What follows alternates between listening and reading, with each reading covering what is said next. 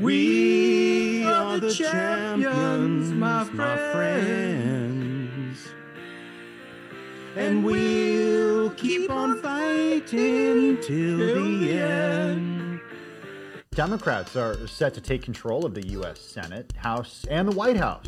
This will go down as one of the most progressive administrations in American history. God willing, everything is on the table. You now can pass things without a filibuster threat. That's right. Oh, you'll regret this, and you may regret it a lot sooner than you think. You and I have a rendezvous with destiny. Welcome to a very special mimosa edition of the Ruthless Variety Program. There's much to celebrate, gentlemen. It's great. I, I love that in even in victory, we're willing to embarrass ourselves by doing the "We Are the Champions." I mean, you're gonna, well, God willing, you'll hear it a lot. I mean, I think that's one of the lessons we got from last night. On top of everyone, you know, having a great time drinking and, and making good money on PredictIt, uh, it's pretty clear not only that the Dems have themselves in a pickle, but they have no idea how to get out of it. They're not going to change course. They're going to do the same. Oh my gosh, parents are domestic terrorists and everything is racism. Well, because here comes the here comes the interesting part, right? You've got the progressives, you have the two or three moderates who still exist in the Democratic Party, and they're going to point their fingers at each other and say, you know, the reason why you know McAuliffe lost is because you know we uh, we went too far or we didn't go too far enough. Right. know? Oh yeah, it's guns pointed directly at one another. Right. Right. And maybe, just maybe, it might be all the stupid shit that you did that led us to this moment to begin Right, with. right. Right. So obviously, we're talking about the big win from Glenn Youngkin uh, Yes. last night, the governor elect of the Commonwealth of Virginia. That's right.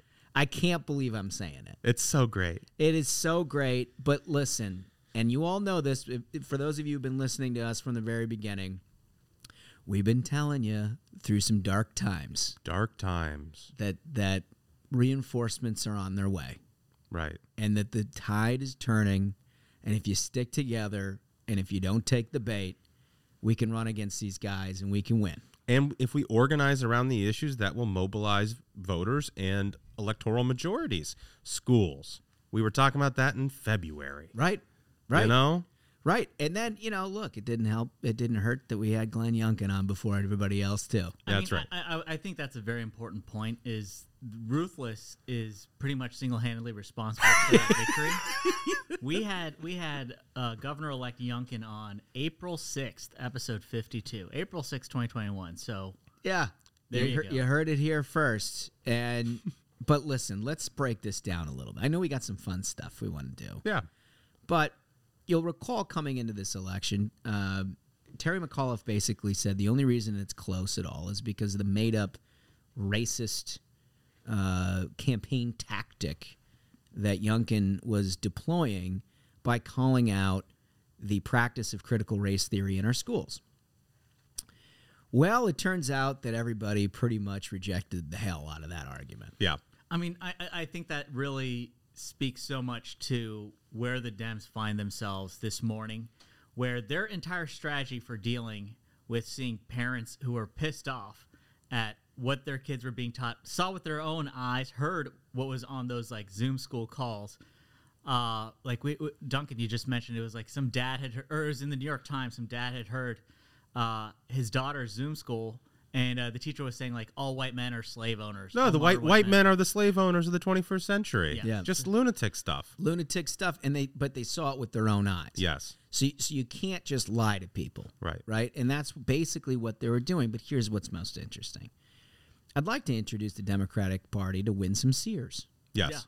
She's the lieutenant governor elect, a a lifelong Republican who's an African American. Yeah. How do you square that circle? How do you square that circle if you're a Democrat this morning? Or, you know, perhaps you can look a little further down ticket, and that's where you'll find the first Latino statewide elected uh, uh, attorney general in the Commonwealth yeah. of, of, of Virginia, Jason Miyares. or, or you can look kind of at the, all the House districts that flipped, which is now a Republican majority. There are people who are invested in Virginia politics who told you just a year ago they think it's probably impossible to regain a state house majority Yeah. in in the Commonwealth of Virginia. Well, they did it, right? You know how they did it? They flipped districts that were plurality black seats. Let's go. Let's Yeah, go. I mean, who knew? It turns out that black people are also concerned with their child's education. Where you know, the entire time you were told this is a the Dems are, were, were saying this is a made up issue.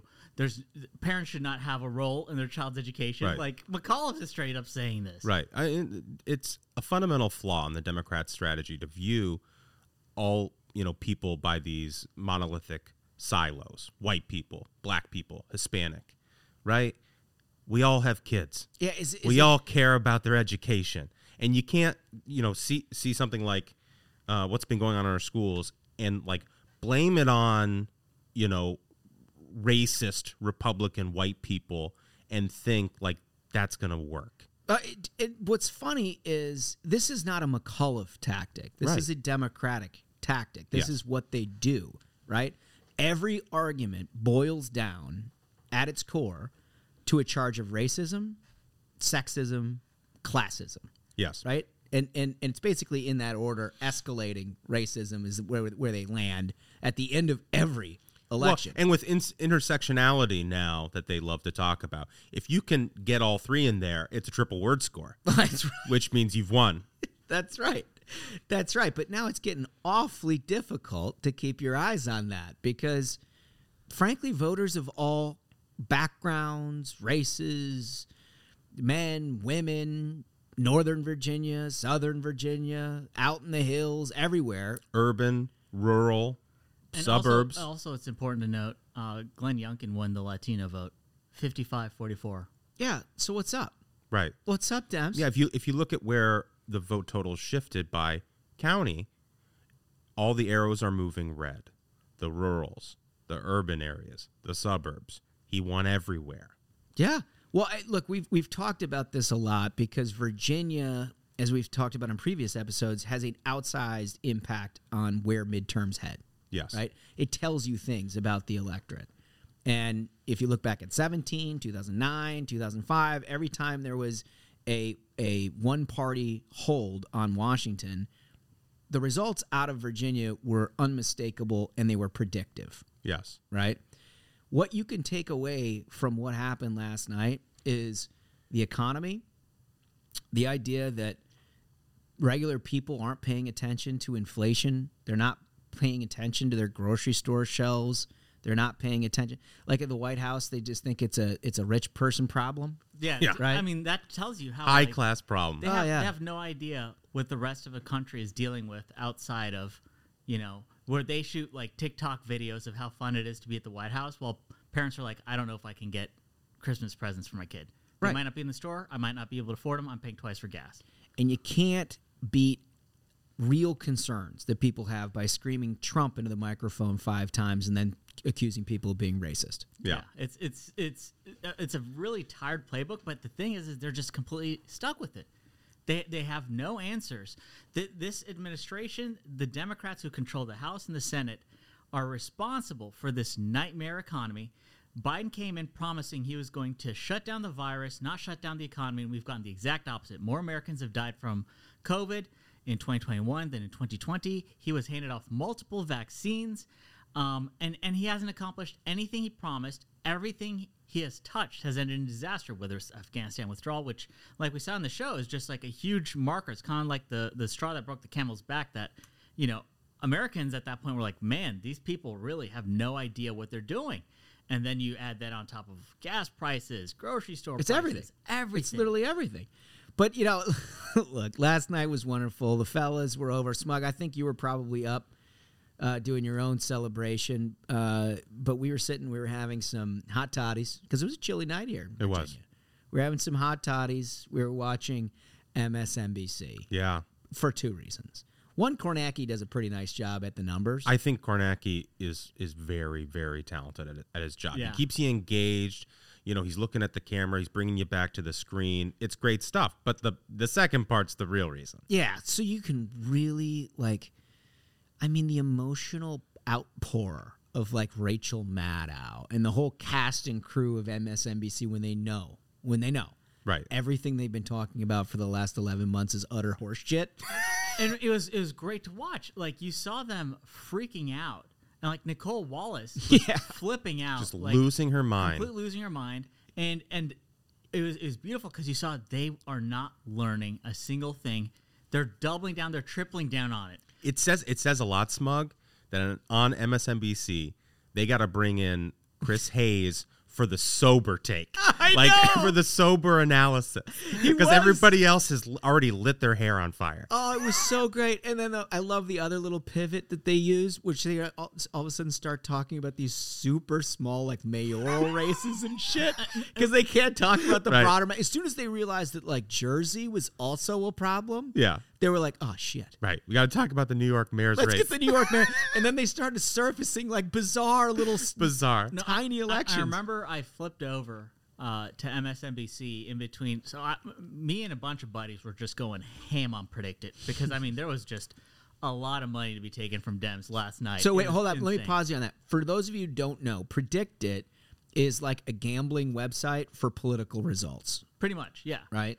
And I mean, it's not just like who do you think's going to win? Is it going to be you know Youngkin or McAuliffe? It's also like what do you think the margin is going to be? Is it going to be McAuliffe by one, McAuliffe by two? You know, like if you're a real gambling degenerate and you like politics, yeah, right. But they use it like a market, right? So it's not like a betting place where there's a bookie that that sort of like takes the bet. You're all in it together, right? and yep. so the numbers rise and fall. Like for example, at the start of the day yesterday, Youngkin and McAuliffe were like 50-50. For some dumb reason, Youngkin fell all the way down to like 43. Yeah. So you could buy shares of Youngkin for like 43%.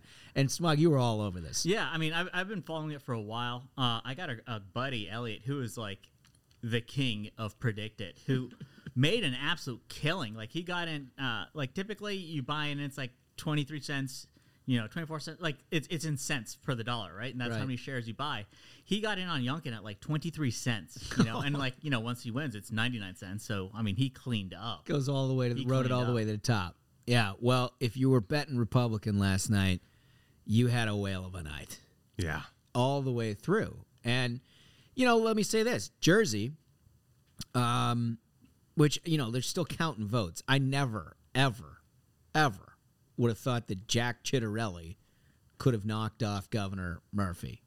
I mean, it, it's it, they're still, I guess, deciding the race. The fact that I mean, we're talking about thousands of votes, maybe, are going to decide this in, in in New Jersey, which Right. like, how how much further deep blue can you get? um, there were a lot of also uh, uh, local races in New Jersey. They had, I think it was a, a, a yes, their state senate. Yeah, state senate president, I Yeah, think. The Almost- Democrat, yeah. The Democrat state senate majority leader, like it's sti- the race is still being decided, but it looks He like could go down. he could lose to this guy who uh, he, he- he has only spent I want to say like hundred and fifty dollars on his campaign. He didn't have a website. He's a grandfather. He's got he's got three kids, like six grandchildren. Truck driver. Uh, spent 150 bucks and could possibly have knocked off the Senate Majority Leader of New Jersey. Like what a night for Dems.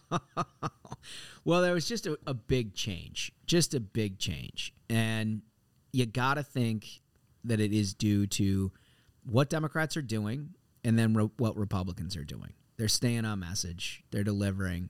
And I mean, gosh, guys, it's just been a long time since I felt this good about things. I feel great.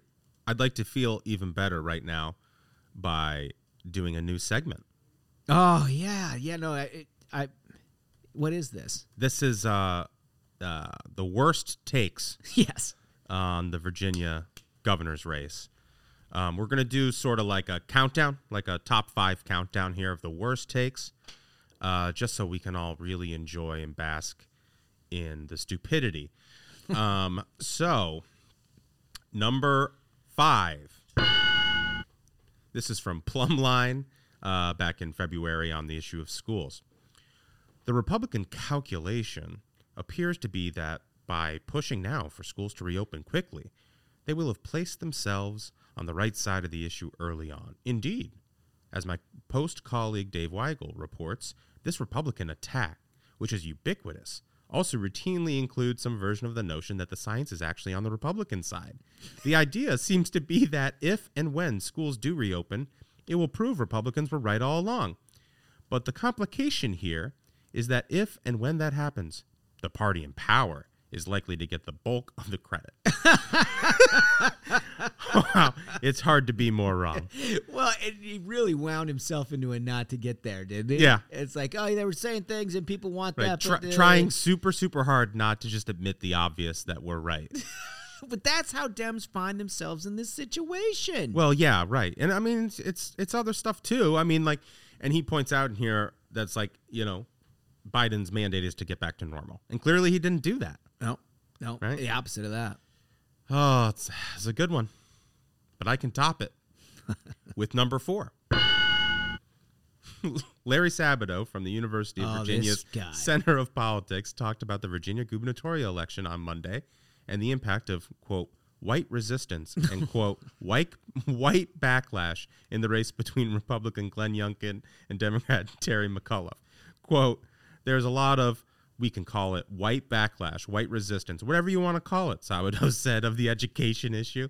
It has to do with race. And so we live in a post factual era anyway, Chris. This is a post factual era. It doesn't matter that it isn't even taught in Virginia schools. Oh my God! it's Wait, this, is a th- holy yes, cat. yes.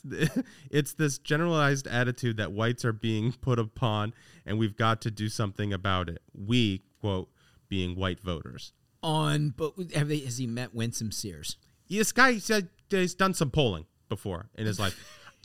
really dig into those results here, Larry, I invite you. and and and see how Hispanic voters and Black voters uh, think about these things. yeah, I would invite you to open up those cross tabs, take a look at the precinct data. Yeah. get back to us, Larry. You dumb shit. this guy, this guy used to be a respectable individual. He was- he's lost his mind. he was somebody honestly who who people generally look to for forecasting Yes. advice on elections trump broke him Yeah, he broke him boy that's a bad take it's bad. We can we we can even get worse here. Number three. This is from Van Jones. Oh boy. Van Jones on CNN calls Glenn Youngkin the Delta variant of Trumpism. Same disease, but spreads a lot faster and can get a lot more places. oh my god wait a second so what the delta variant of trumpism Yeah, that's Glenn Youngkin. I mean, that nice guy, the nice guy in the fleece vest. he's corona and, and they didn't learn at all, at all. Like you know, how many times did Terry McAuliffe scream Trump, Trump, Trump, Trump, Trump? Because they have no message to voters. They have no message to Americans who are struggling to make ends meet. All they say is Trump, Trump, Trump, and and that's what I'm saying. They just double down. Dude, it got so bad, Smug, that the literal closing event that Terry McAuliffe did, his final applause line was, and my opponent is doing an event tonight with Donald Trump. That, that Straight up lie. Just it- lied, just made it up. It wasn't happening. Like Yeah. he just he just made it up. Yeah. Oh.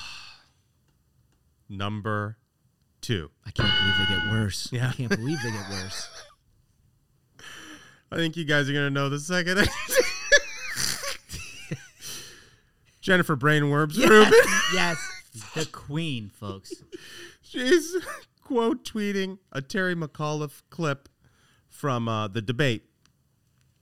It says, "The Bill Kristol endorsement will be big. Trust me." I mean, Well, she may have been right. That's big right. for Glenn Youngkin. really big for Glenn oh, Wow, that's spectacular. so good, so good. And the number one worst take in the Virginia governor's race from the Washington Post. This is a opinion piece. Parents claim they have a they have the right to shape their children or their kids' school curriculum. They don't. They do now. oh, wow, you were wrong there, huh? I mean, that's it right there. That's it right there. Just an incredibly tone deaf party. They're stuck in their ways. They, I don't think they can turn this ship around. Their party and their policies are responsible for all the problems that we're facing right now. It's under their watch when they got the House, the Senate, and the White House. So, so what can they say? Uh, hey guys, we screwed up. Vote for us again.